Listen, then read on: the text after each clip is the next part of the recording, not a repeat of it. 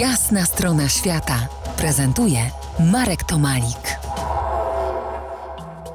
Po jasnej stronie świata Henryk Wolski, żeglarz, podróżnik, uczestnik wielu wypraw na wielu morzach i wszystkich oceanach świata. Rozmawiamy dziś o wikingach i ich słowiańskich pobratymcach chąśnikach. Od 1994 roku, y, to znaczy od wyprawy rekonstrukcyjnej śladami wikingów z Rygi do Odessy, interesowały Cię szlaki wikingów, ale te z Bałtyku nad Morze Czarne.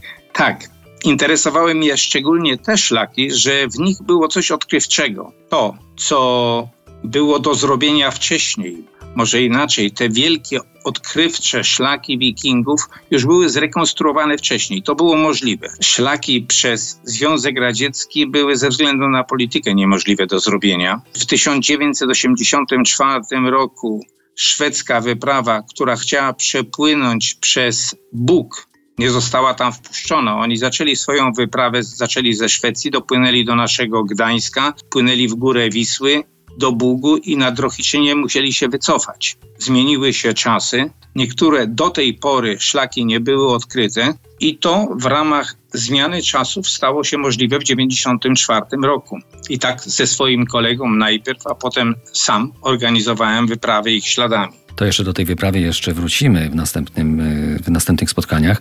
A powiedz, y, bo tak, są znane cztery, to znaczy udokumentowane cztery szlaki wodne Bałtyk-Odessa cztery szlaki. Właściwie trzy szlaki zaczynają się w takim punkcie startowym. Obecnie jest to Petersburg. I z jeziora Ładoga płynęło się dalej na południe.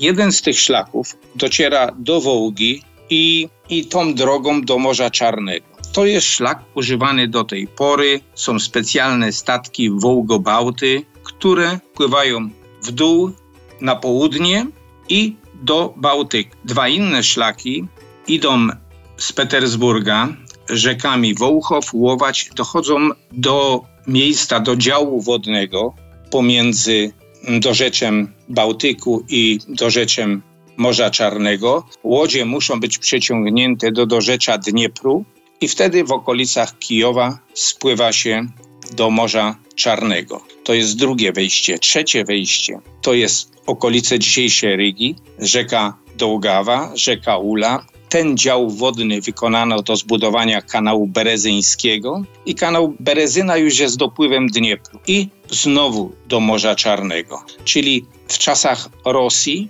zbudowano kanał na dawnym szlaku wikingów. Czwarty szlak to jest szlak najmniej opisany i to jest szlak z obecnego Gdańska w górę Wisły i albo Bugiem, albo Sanym do Dniestru.